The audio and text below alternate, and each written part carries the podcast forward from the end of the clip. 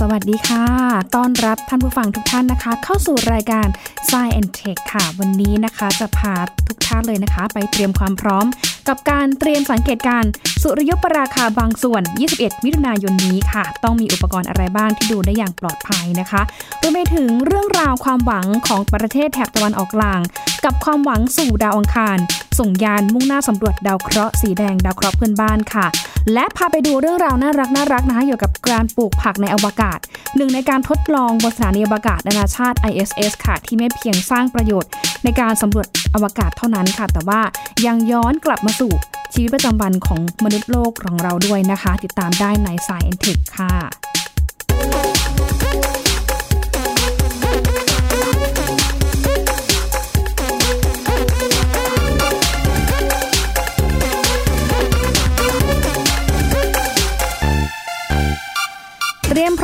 นนะคะ 21 มิถุนายนนี้ค่ะ วันอาทิตย์นี้แล้วนะคะ ประมาณบ่าย 2 ค่ะ คนไทยทั่วทุกภูมิภาคเลยนะคะ จะมีโอกาสเห็นปรากฏการณ์ครั้งสำคัญอีกปรากฏการณ์หนึ่งทางดาราศาสตร์ นั่นก็คือปรากฏการณ์สุริยุปราคาบางส่วนค่ะ และแน่นอนนะคะว่าหลาย พื้นที่ของประเทศไทยเนี่ยนะคะ ก็มีโอกาสได้เห็นแน่นอนค่ะ แล้วก็ในส่วนของภาคเหนือหรือว่าภาคตะวันออกเฉียงเหนือภาคกลางเองเนี่ยก็จะได้มีโอกาสเห็นดวงอาทิตย์เนี่ยเว้าแหว่งนะคะ กินพื้นที่เกือบครึ่งหนึ่งเลยนะคะ ก็เป็นปรากฏการณ์ที่น่าติดตามชมกันนะคะ เพราะว่าในรอบนี้ค่ะเขาบอกว่าแนวคลาดเองนะคะ จะผ่าน ประเทศหลายประเทศด้วยกันค่ะ ไม่ว่าจะเป็นสาธารณรัฐแอฟริกากลางนะคะคองโก เอธิโอเปีย ตอนใต้ของปากีสถาน ตอนเหนือของอินเดีย และประเทศจีนค่ะ ส่วนไทยนั้นจะเห็นเป็นบางส่วนนะคะ ที่ดวงจันทร์บดบังดวงอาทิตย์เพียงบางส่วนทำให้มองเห็นดวงอาทิตย์เบ้าแหว่ง แล้วก็สามารถเห็นได้ทุกภูมิภาคของไทย วงเล็บนะคะว่า ถ้าหากพื้นที่ไหนไม่มีฝนตกหรือว่ามีเมฆครึ้มมาบดบังนะคะ ก็จะทำให้เห็นดวงอาทิตย์เนี่ยเบ้าแหว่งมากน้อยต่างกันค่ะ โดยเฉพาะที่บริเวณภาคเหนือเชียงรายเองเนี่ยเขาบอกว่าจะเห็นดวงอาทิตย์เบ้าแหว่งมากถึง 63%นะคะ แต่ว่าที่ภาคใต้ที่เบตงจังหวัดยะลาค่ะ ก็จะเห็นดวงอาทิตย์เนี่ยถูกบดบังน้อยที่สุดเพียง 16%เท่านั้นค่ะ แต่ว่าสำหรับกรุงเทพมหานครและปริมณฑลนะคะ ก็จะเห็นดวงอาทิตย์เนี่ยถูกบดบังประมาณ 40%ค่ะ แล้วก็สามารถเห็นได้ในช่วงเวลาประมาณ 13นาฬิกาถึง 16นาฬิกา10 นาทีตามเวลาในไทยนะคะ แล้วก็ดวงอาทิตย์เนี่ยจะปรากฏเว้าแหว่งมากที่สุดในช่วงเวลาประมาณ 14นาฬิกา49 นาทีตามเวลาในไทยด้วยนะคะสำหรับสุริยุปราคาค่ะ โอ้หหลายท่านก็ถ้าเป็นแฟนของดาราศาสตร์ก็รู้กันอยู่แล้วนะคะว่าเป็นปรากฏการณ์ที่ดวงอาทิตย์ ดวงจันทร์แล้วก็โลกค่ะ โคจรมาอยู่ในแนวเดียวกันนะคะ โดยมีดวงจันทร์อยู่ตรงกลาง เมื่อสังเกตจากโลกเนี่ยจะเห็นดวงจันทร์เคลื่อนเข้ามาบดบังดวงอาทิตย์สำหรับสุริยุปราคาบางส่วนค่ะ ก็จะเกิดจากโลกดวงจันทร์แล้วก็ดวงอาทิตย์เนี่ยไม่ได้เรียงอยู่ในแนวระนาบเดียวกันนะคะ แล้วก็ขณะเกิดสุริยุปราคาบางส่วนเองเนี่ยดวงจันทร์จึงบดบังดวงอาทิตย์เพียงบางส่วนเท่านั้นค่ะทำให้มีเพียงเงามัวของดวงจันทร์หรือว่า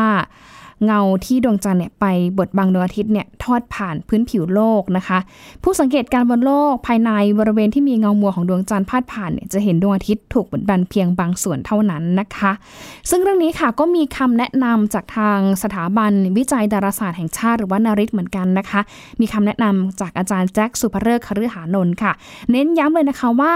สำหรับปรากฏการณ์สุริยุปราคานี้ ห้ามสังเกตการณ์ด้วยตาเปล่านะคะ เพราะว่าอาจจะทำให้ท่านตาบอดได้ค่ะ แนะนำเลยนะคะว่าให้ใช้อุปกรณ์ที่มีความปลอดภัยค่ะ ถ้าเป็นพวกแว่นกันแดด ฟิล์มเอ็กซเรย์หรือว่าแผ่นซีดีอันนี้ใช้ไม่ได้นะคะ ไม่ปลอดภัยเพียงพอค่ะ เนื่องจากว่าแสงอาทิตย์เองเนี่ยนะคะ สามารถที่จะทำลายเซลล์ประสาทตาของเรา จนทำให้ตาบอดได้ เพราะฉะนั้นค่ะ ควรที่จะสังเกตการผ่านอุปกรณ์เฉพาะนะคะที่มี คุณสมบัติในการกรองแสงได้อย่างปลอดภัยค่ะ ไม่ว่าจะเป็นแว่นตาดูดวงอาทิตย์ทำจากแผ่นกรองแสงโพลิเมอร์ดำนะคะ หรือว่าแผ่นกรองแสงอลูมิเนียมไมล่ากระจกแผ่นกรองแสงสำหรับหน้ากากเชื่อมโลหะเบอร์ 14 ค่ะ หรือว่ามากกว่านั้นหรืออีกทางหนึ่งนะคะ ถ้าสมมติว่าเราเนี่ยไม่มีอุปกรณ์ดังกล่าวอย่างที่หญิงกล่าวมาค่ะ ก็สามารถที่จะสังเกตการ ทางอ้อมก็ได้ค่ะ อย่างเช่น การดูเงาของแสงอาทิตย์ผ่านฉากกระภาพ หรือว่าใช้หลักการของกล้องรูเข็มนะคะ ซึ่งเป็นวิธีการที่มีความปลอดภัย ไม่อันตรายต่อดวงตา แล้วก็ยังสามารถดูปรากฏการณ์ดังกล่าวได้ทีละหลายคนด้วยนะคะ อุปกรณ์เนี่ยเป็น DIY ก็ได้ทำเองก็ได้นะคะ จะเป็นอย่างไร เดี๋ยวเรามีการอัพรูปภาพลงในเพจของ พอดแคสต์ไทย PBS นะคะเพจของ Science and Tech แล้วก็เพจของไทย PBS หรือติดตามผ่านทางทีวีของไทย PBS ก็ได้นะคะ เขาบอกว่าถ้าหากสังเกตการณ์ผ่านกล้องโทรทรรศน์เนี่ยนะคะ ก็ต้องเป็นกล้องโทรทรรศน์ที่มีการติดฟิล์มหรือว่าติดฟิลเตอร์กรองแสงดวงอาทิตย์เท่านั้นด้วยค่ะ เนื่องจากว่าตัวกล้องโทรทรรศน์เองเนี่ยนะคะ มีเลนส์รวมแสงทำให้ดวงอาทิตย์นะคะ มันมีแสงทวีกำลังมากขึ้น อันนี้ก็เป็นอันตรายแก่ดวงตาด้วยเหมือนกัน ถึงแม้ว่า เราจะสังเกตการผ่านทาง กล้องโทรทัศน์ก็ตามนะคะ แต่ว่าอย่างที่บอกไปค่ะช่วงนี้ยุคโควิดนะคะ ถ้าจะดูปรากฏการณ์ทางดาราศาสตร์นะคะ ก็อาจจะต้องรักษาระยะห่างกันหรือว่าใส่แมสกันด้วยนะคะ หรือถ้าไม่ สะดวกนะคะก็สามารถที่จะติดตามได้ผ่านทางการถ่ายทอดสดนะคะไม่ว่าจะเป็นของนาซาก็ได้นะคะ หน่วยงานทางดาราศาสตร์ในต่างประเทศก็ได้ หรือถ้าจะเป็นเมืองไทยของเราค่ะ ทางสถาบันวิจัยดาราศาสตร์แห่งชาติ หรือว่านาริตเองเนี่ยก็มีการถ่ายทอดสดปรากฏการณ์ในบางส่วนนะคะ ทั้ง สดจากหอดูดาวภูมิภาคทั้ง 4 แห่งเลยค่ะไม่ว่าจะเป็นอุทยานดาราศาสตร์เซรินทรอำเภอแม่ริมจังหวัดเชียงใหม่นะคะหอดูดาวที่โคราชฉะเชิงเซาและก็สงขลาค่ะ มีตามกันเลยนะคะที่ทางเพจของ สถาบันวิจัยดาราศาสตร์แห่งชาติหรือว่า NARIT นั่นเองนะคะ แล้วก็ไทย PBS ของเราค่ะแน่นอนนะคะว่า จะต้องมีรายงานพิเศษนะคะ ติดตามได้เลยนะคะในจับตาสถานการณ์ค่ะ ก็จะมีการอธิบายเป็นกราฟิก immersive ให้เข้าใจง่ายมากขึ้นอีกด้วยนะคะ และถ้าใครพลาดปรากฏการณ์ที่จะมีขึ้นในวันอาทิตย์นี้ค่ะ ก็ต้องรอไปอีก7 ปีนะคะ ก็คือวันที่ 2 สิงหาคม 2570 ค่ะ ที่จะมีปรากฏการณ์ สุริยุปราคาบางส่วนที่ทำให้เราได้มีโอกาสสังเกตการขึ้นมาอีกครั้งหนึ่งด้วยนะคะ ใครนะคะที่ไปชมนะคะหรือว่าไปร่วมสังเกตการในพื้นที่ต่างๆเนี่ยก็อย่าลืมนะคะ ถ่ายภาพสวยๆมาฝากกันด้วยนะคะ หรือว่าถ้ามีอุปกรณ์ในการถ่ายภาพ ในช่วงที่เกิดสุริยุปราคาก็ต้องเป็นอุปกรณ์ที่ปลอดภัยด้วยนะคะ แล้วก็อย่าลืมค่ะ แชร์กันเข้ามาได้นะคะที่เพจของ podcast Thai PBS หรือว่าส่งกันเข้ามาได้นะคะ ที่เพจของ Science and Tech Thai PBS นะคะ เรายินดีที่จะแลกเปลี่ยนข้อมูลกันเนาะแล้วก็ถ้ามีภาพสวยๆก็อย่าลืมแชร์มาให้ร่วมรับชมกันด้วยนะคะ จากเรื่องของสุริยุปราคาค่ะ ไปดูอีกเรื่องหนึ่งนะคะไกลกว่านั้นค่ะ ก็คือเรื่องของดาวอังคารค่ะ เพราะว่าตอนนี้นะคะ หลายๆประเทศค่ะโดยเฉพาะในแถบตะวันออกนะคะ มีความหวังกับการเดินทางสู่ดาวอังคารค่ะตะวันออกกลางเนี่ยนะคะ แล้วก็เขาก็บอกว่ามีความมุ่งมั่นมากเลยนะคะ ที่จะ พัฒนาเทคโนโลยี และก็การส่งเสริมศักยภาพของคนนี่แหละค่ะ เดินทางไปสู่ดาวเคราะห์เพื่อนบ้าน ดาวเคราะห์สีแดง ดาวอังคารได้อีกด้วยนะคะ ถ้าพูดถึงตั้งแต่อดีตจนถึงปัจจุบันค่ะ มีหลายประเทศนะคะเขาก็หมายตาที่จะเดินทางไปที่ดาวอังคารค่ะ เป็นจุดหมายเลยนะคะ ที่จะส่งยานเนี่ยไปสำรวจค่ะ ไม่ว่าจะเป็นรัสเซีย อเมริกา ยุโรป อินเดียจีน แล้วก็ญี่ปุ่นค่ะ แล้วก็ในอนาคตอันใกล้นี้นะคะเขาก็บอกว่ามีอีกหนึ่งชาติที่น่าจะตามมองไม่แพ้กันเลยค่ะ นั่นก็คือชาติกลุ่มตะวันออกกลาง โดยเฉพาะสหรัฐอาหรับเอมิเรส์นะคะที่มีความ ตั้งใจนะคะ แล้วก็มีเป้าหมายที่จะส่งยานไปสำรวจดาวอังคารด้วยนะคะ ยาน Hope ค่ะ หรือว่าชื่อในโครงการเต็มก็คือ Hope Mars Mission นะคะ แล้วก็มีชื่อในภาษาอาหรับว่าอัลอามาลนะคะ ที่แปลว่าความหวังค่ะ ซึ่งยาน Hope เนี่ยนะคะ เป็นยานประเภท orbiter ค่ะนะคะ แล้วก็เป็นดายานสำรวจดาวอังคาร ของศูนย์อวกาศ มูฮัมหมัด บินรอชิดนะคะ ซึ่งเป็นหน่วยงานรับผิดชอบโครงการอวกาศของสหรัฐอาหรับเอมิเรตส์ หรือว่า MBRSC ค่ะ ประกอบไปด้วยนะคะห้องปฏิบัติการฟิสิกส์บรรยากาศนะคะ แล้วก็อวกาศรวมไปถึงมหาวิทยาลัยโคโลราโดของอเมริกาเนี่ยนะคะ ก็ร่วมมือกันนะคะ ซึ่งตัวยานโฮปเองเนี่ยก็ยังเป็น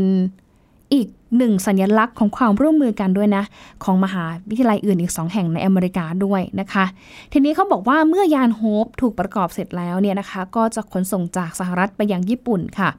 เพื่อที่จะติดตั้งบนจรวด H2A นะคะ ซึ่งมีกำหนดการเนี่ยปล่อยขึ้นสู่อวกาศในวันที่ 15 กรกฎาคม ตามเวลาในไทย จากศูนย์อวกาศ ทาเนงาชิมะ ทางตอนใต้ของญี่ปุ่นค่ะ ซึ่งเป็นยานโฮปที่หลาย ๆ คนเนี่ยตั้งความหวังไว้เลยนะคะ แล้วก็เป็นยานของสหรัฐอเมริกาด้วยนะคะ แต่ว่าผลิตแล้วก็ส่งขึ้นสู่อวกาศโดยต่างประเทศค่ะ แล้วก็ยังเป็นอีกประเทศหนึ่งที่จะปล่อยยานไปสำรวจดาวอังคารในช่วงเดือนกรกฎาคมที่จะถึงนี้ด้วยนะคะ ซึ่งแน่นอนค่ะว่านอกจากอเมริกานะคะสหรัฐอเมริกาที่จะปล่อยยานแล้วนะคะ ก็จะมีจีนด้วยนะคะ ก็จะส่งยานที่ชื่อว่าเทียนเวินค่ะ นะคะ ไปสำรวจด้วยเหมือนกันนะคะ เนื่องจากว่าดาวอังคารเองค่ะ จะเข้าใกล้โลกมากที่สุดในปีนี้นะคะ แล้วก็เป็นช่วงเวลาที่เหมาะสมที่เขาบอกว่าน่าจะปล่อยยานเดินทางไปสู่ดาวอังคารด้วยนะคะ UAE สหรัฐสหรัฐอาหรับเอมิเรสเนี่ยนะคะก็ปล่อย Hope ใช่ไหมคะ แล้วก็ถ้าเป็นอเมริกาเนี่ยก็จะปล่อยยาน Perseverance นะคะที่จะไปสำรวจดาวอังคารเหมือนกัน แล้วก็จีนเองค่ะ ก็จะปล่อยยานที่ชื่อว่าเทียนเวินในปีนี้ด้วยต้องติดตามกันด้วยนะคะว่า ทั้ง3ยาเนี่ยนะคะ จะเดินทางอย่างไรนะ เป็นภารกิจที่โอ้โหหลายคนจับตามองทีเดียวนะคะ ก็คาดว่าน่าจะมี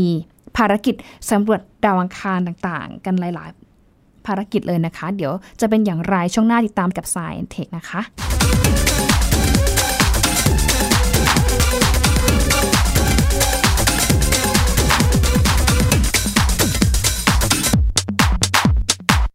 เพียงแค่มีสมาร์ทโฟน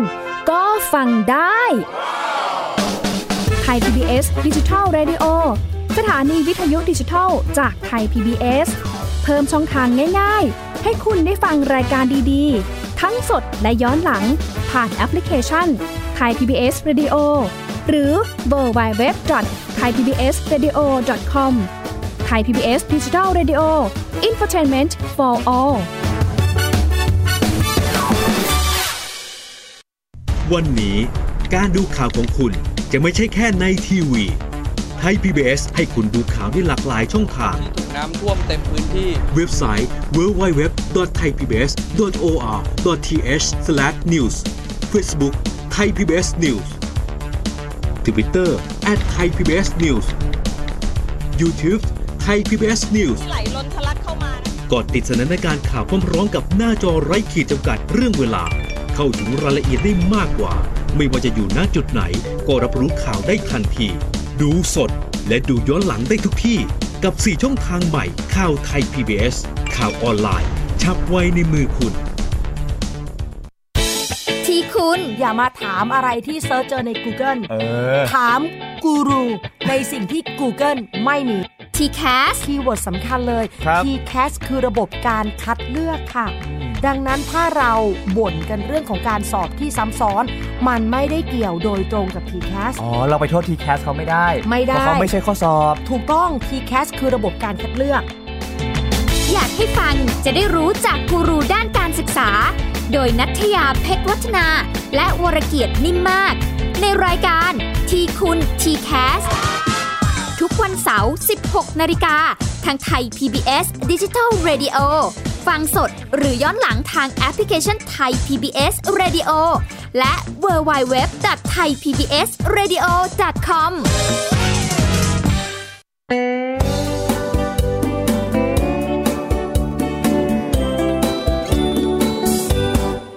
บอกเล่าข่าวสารที่เป็นประโยชน์ เกษตรกรไทยรู้เท่าทัน ตั้งรับปรับตัวกับความเป็นไป วิถีชีวิตไทย มีภูมิคุ้มกันเกษตรบ้านเราติดตามข่าวสารการเกษตรและเรื่องราวของวิถีเกษตรไทยรอบทิศทั่วเมืองไทย ในรายการเกษตรบ้านเรา ทุกวันอาทิตย์ เวลา 12 นาฬิกา ทางไทย PBS Digital Radio ฝีมือเกษตรบ้านเรา นี่คือเกษตรบ้าน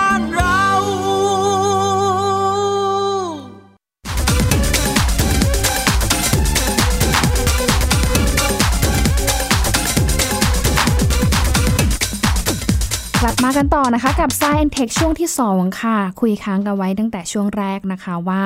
ภารกิจของยานโฮปเนี่ยนะคะ มีภารกิจอะไรบ้างค่ะ ในเบื้องต้นนะคะ เป็นภารกิจหลักๆ เลยค่ะ ก็คือการสำรวจทางวิทยาศาสตร์นะคะ เพื่อไปศึกษาวัฏจักรของสภาพอากาศ และก็สภาพในรอบวัน รวมไปถึงฤดูกาลในรอบปีของดาวอังคารด้วยนะคะ นอกจากนี้ค่ะเขาก็บอกว่ายังไปศึกษาสภาพอากาศในบรรยากาศชั้นล่างของดาวอังคาร อย่างเช่น พายุฝุ่นของดาวอังคารนะคะว่า มีองค์ประกอบหรือว่ามีกลไกการเกิดขึ้นได้อย่างไรนะคะ ศึกษาดูความแตกต่างทางสภาพอากาศในแต่ละพื้นที่บนดาวอังคารค่ะ และสุดท้ายนะคะก็คือไปศึกษากระบวนการสูญเสียแก๊สจากชั้นบรรยากาศของดาวอังคารสู่อวกาศด้วยนะคะ ว่ามีกลไกหรือว่ามีกระบวนการอย่างไรกันแน่ เพื่อที่จะไปหาดูแหละค่ะว่า ในอดีตปัจจุบันของดาวอังคารเนี่ยนะคะ มีความเป็นมาเป็นไปอย่างไรนะคะ เป็นอย่างที่หลาย ๆ คนเนี่ยนะคะ มีการตั้งข้อสังเกตหรือว่าตั้งข้อสันนิษฐานเอาไว้ด้วยหรือไม่นะคะว่าดาวอังคารเองเนี่ยก่อนหน้านี้ก็อาจจะมี activity หลาย ๆ อย่างนะคะคล้าย ๆ กับโลกของเรา แต่ว่าจนปัจจุบันนี้นะคะ ดาวอังคารก็เหมือนเป็นดาวเคราะห์หิน เป็นดาวเคราะห์ที่ยังคงนิ่งอยู่นะคะ ยังไม่มี activity อะไรมากมายนัก แต่ถึงกระนั้นก็ตามค่ะนะคะในช่วงประมาณ 10 ปีที่ผ่านมานะคะ ก็พบว่า นักวิทยาศาสตร์เองสามารถที่จะเก็บข้อมูลจากดาวอังคารเนี่ยนะคะ เห็นถึงการเปลี่ยนแปลงหลาย ๆ อย่างขึ้น โดยเฉพาะเรื่องของการสังเกตดูว่าดาวอังคารนั้นมีของเหลวอะไรอยู่หรือไม่ ของเหลวมีการเปลี่ยนสถานะแบบ โลกของเราอยู่หรือไม่ หรือว่ามีการเปลี่ยนสถานะอย่างไร เมื่ออยู่ในสภาวะแวดล้อม หรือว่าอยู่ในชั้นบรรยากาศของดาวอังคารด้วยนะคะ อันนี้ก็เป็นเรื่องราวที่น่าสนใจทีเดียวค่ะสำหรับภารกิจการสำรวจทางวิทยาศาสตร์ของยานโฮปนะคะ ตัวยานเนี่ยนะคะ มีอุปกรณ์ตรวจบรรยากาศดาวอังคารทั้ง 3 ตัวเลยค่ะ ก็คือกล้องถ่ายภาพความละเอียดสูงหลายอย่างนะคะ แล้วก็มีการใช้ ย่านความยาวคลื่นที่ใช้ตรวจวัตถุฝุ่นนะคะรวมไปถึงโอโซนในชั้นบรรยากาศของดาวด้วยนะคะ มีอุปกรณ์ตรวจวัดสเปกตรัมในช่วงรังสีอินฟราเรดค่ะ ใช้ศึกษาบรรยากาศชั้นล่างของดาวอังคาร และอุปกรณ์ตรวจวัดสเปกตรัมในช่วงรังสีอันตราไวโอเลตนะคะ ใช้ในการตรวจวัดระดับของไฮโดรเจน แล้วก็ออกซิเจนของดาวอังคารด้วยเหมือนกันนะคะ เขาบอกว่าถ้าหากมีการปล่อยยานสู่อวกาศ แล้วก็การเดินทางสู่ดาวอังคารเนี่ยเป็นไปอย่างราบรื่นค่ะ ยานอาจจะใช้เวลาในการเดินทางไปยังดาวอังคารเนี่ยนานถึง 7 เดือนนะคะ โดยกำหนดถึงดาวอังคารในเดือนกุมภาพันธ์ 2563 ตื่นเต้นมากนะคะ แล้วก็เป็นช่วงก่อนการครบรอบ 50 ปีที่สหรัฐอาหรับเอมิเรตส์เป็นเอกราชนะคะ เพราะฉะนั้นค่ะทางสหรัฐอาหรับเอมิเรตส์เองนะคะ จึงมีความหวังว่ายานโฮปเนี่ยแหละค่ะ จะสามารถปฏิบัติภารกิจในวงโคจรรอบดาวอังคารได้นานถึง 2 ปีนะคะ ตัวยานเองเนี่ยนะคะก็จะนำพาทั้งความหวังของชาวสหรัฐอาหรับเอมิเรตส์เองเนี่ยขึ้นไปสู่ดาวอังคารตามที่ตั้งใจด้วยนะคะสำหรับโครงการยานสำรวจดาวอังคารของสหรัฐอาหรับเอมิเรตส์ค่ะ ได้มีการประกาศเป็นครั้งแรกในปี 2557 นะคะ โดยเชคคอลิฟะบินซายิด อัลฮายานนะคะ ประธานาธิบดีของสหรัฐอาหรับเอมิเรสนะคะ ได้ประกาศเอาไว้ค่ะ เพื่อที่จะมีเป้าหมายเลยนะคะ พัฒนาขีดความสามารถให้กับบุคลากรประเทศ แล้วก็พัฒนาองค์ความรู้เกี่ยวกับบรรยากาศของดาวอังคาร ซึ่งการเลือกชื่อโฮปนะคะกับอัลมันเนี่ยค่ะก็คือ เป็นการเลือกชื่อเพื่อให้ยานเนี่ยไปสำรวจดาวอังคารลำนี้ สื่อถึงการมองโลกในแง่ดีของชาวอาหรับรุ่นใหม่นับล้านคนทีเดียวค่ะ ทีนี้นะคะพอตั้งเป้าแล้วก็ใกล้ที่จะส่งยานเนี่ยไปสำรวจดาวอังคารในเดือนหน้าแล้วนะคะ เรามาร่วมลุ้นกันดีกว่าค่ะว่าก้าวแรกแล้วก็ความหวังของสหรัฐอาหรับเอมิเรส ในการสำรวจระบบสุริยะนะคะ จะประสบความสำเร็จได้ตามที่ตั้งใจเอาไว้หรือเปล่านะคะ แล้วก็ สำเร็จจนสามารถที่จะเป็นหนึ่งในชาติเอเชียที่มีความก้าวหน้าในการสำรวจอวกาศด้วยหรือเปล่านะคะ รวมถึงญี่ปุ่นแล้วก็จีนแล้วก็รัสเซียด้วยนะคะว่าเป็นไปตามที่ตั้งใจเอาไว้ด้วยหรือไม่นะคะ อันนี้ก็เป็นอีกหนึ่งความหวังเหมือนกันนะคะที่เราต้อง ช่วยกันลุ้นแล้วก็เอาใจช่วยให้ยานโฮปเดินทางถึงดาวอังคารด้วยนะคะ จากเรื่องของดาวอังคารค่ะ ไปดูเรื่องของการปลูกผักในอวกาศกันบ้างนะคะ ที่ก่อนหน้านี้อาจจะเห็นภาพน่ารักน่ารักแล้วค่ะ ส่งมาจาก ISS สถานีอวกาศนานาชาติด้วยนะคะ ที่เขาบอกว่าเป็นหนึ่งในการทดลองบนสถานีอวกาศนานาชาติ ISS ค่ะ ที่ไม่เพียงสร้างประโยชน์ให้กับการเดินทางสำรวจอวกาศเท่านั้นนะคะ แต่ว่ายังย้อนกลับมาสู่ชีวิตประจำวันของพวกเราบนโลกอีกด้วยนะคะซึ่งเขาบอกว่าการศึกษาผลกระทบของแรงโน้มถ่วงต่อพืชเนี่ยเป็นสิ่งสำคัญในการเตรียมการสำรวจสำหรับนักบินอวกาศ และการพัฒนาขีดความสามารถ ในการผลิตแหล่งอาหารมวลน้อย แต่ว่ามีพลังงานสูง ระหว่างการเดินทางบนยานอวกาศค่ะ ก็จะช่วยให้นักบินอวกาศเองเนี่ยนะคะ มีแหล่งทรัพยากรทางอาหารที่จำเป็นสำหรับการเดินทางด้วยค่ะ คุณโจไวเจีย อดีตเจ้าหน้าที่ศูนย์ระบบอัตโนมัติ และหุ่นยนต์อวกาศวิสคอนซินแห่งมหาวิทยาลัยวิสคอนซินแมดิสัน สหรัฐอาหรับเอ่อขออภัยค่ะ สหรัฐอเมริกานะคะ ก็มีการไปทดลองปลูกพืช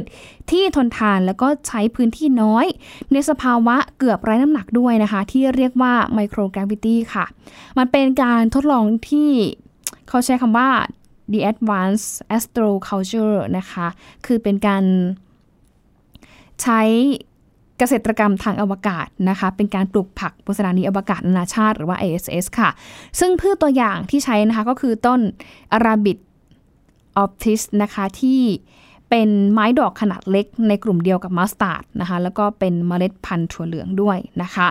ซึ่งการปลูกพืชบนสถานีอวกาศนานาชาติเนี่ยนะคะ ก็สามารถที่จะ เห็นเลยว่าพืชเนี่ยเติบโตได้ดีตามวิถีธรรมชาติเลยนะคะ และก็การปลูกพืชซ้ำจากเมล็ดพันธุ์ที่ได้จากการเก็บเกี่ยวเนี่ยก็ถือว่าเป็นสิ่งสำคัญ แล้วก็ท้าทายสำหรับนักวิทยาศาสตร์นะคะ เนื่องจากว่ามนุษย์เองจะสามารถใช้นะคะ พื้นที่ของอวกาศนี่แหละค่ะ ปลูกพืชเป็นอาหารระหว่างการสำรวจอวกาศอันนานหรือไม่นะคะ ก็ต้องดูกันต่อไป เพราะว่าในอนาคตอย่างที่รายงานตั้งแต่ช่วงแรก ๆนะคะว่า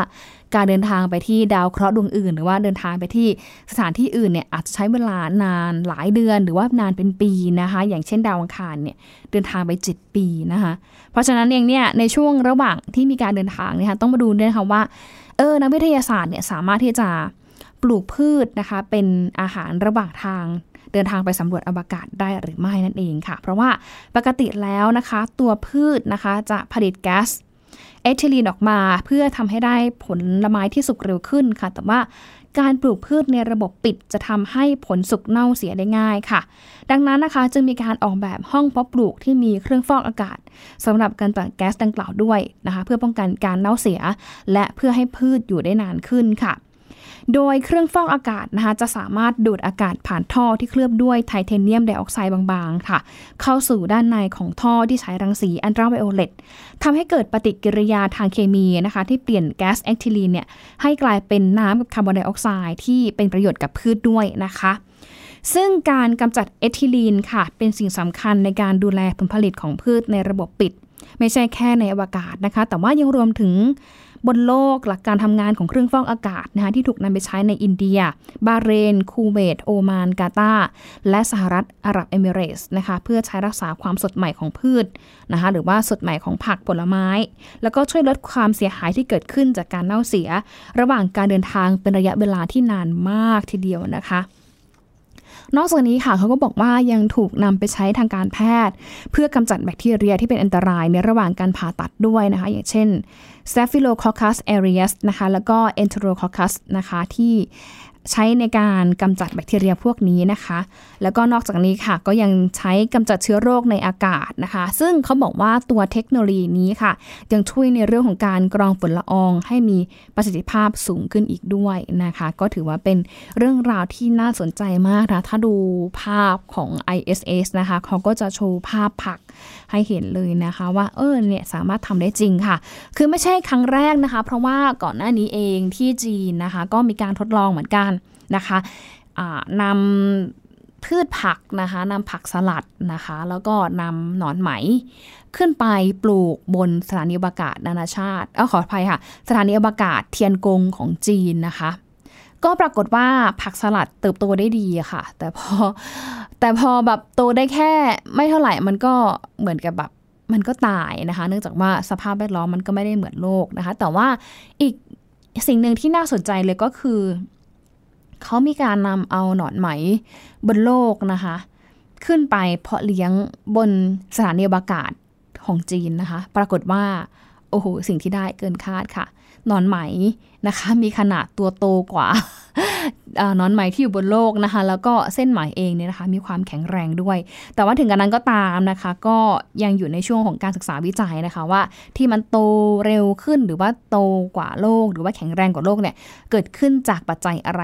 ได้อีกบ้างนะคะแต่ว่าสลัดที่นำไปปลูกเมื่อช่วง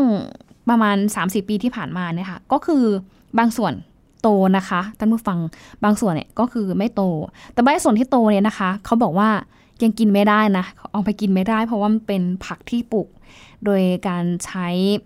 ปัจจัยหลาย ๆ อย่างนะคะ เป็นผักที่อยู่ในช่วงของการทดลองอยู่นะก็ยังกินไม่ได้ แต่ก็ถือว่าก็เป็นอีกหนึ่งก้าวที่สำคัญเหมือนกันนะคะในการทดลอง การทำเกษตรบนอวกาศนะคะว่าสรุปแล้วเนี่ย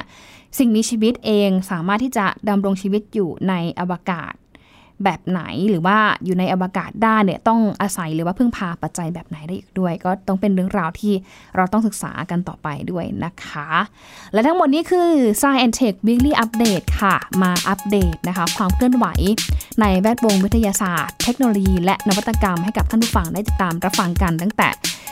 ช่วงวันจันทร์ที่ผ่านมานะคะ จนถึงสุกนี้นะคะ เกิดขึ้นในรอบสัปดาห์มีอะไรที่น่าสนใจกันบ้างนะคะ อย่าลืมติดตามกันด้วยนะคะพอดแคสต์ของไทย PBS ค่ะช่วงนี้หมดเวลาแล้วนะคะ ต้องลาไปก่อนค่ะ สวัสดีค่ะ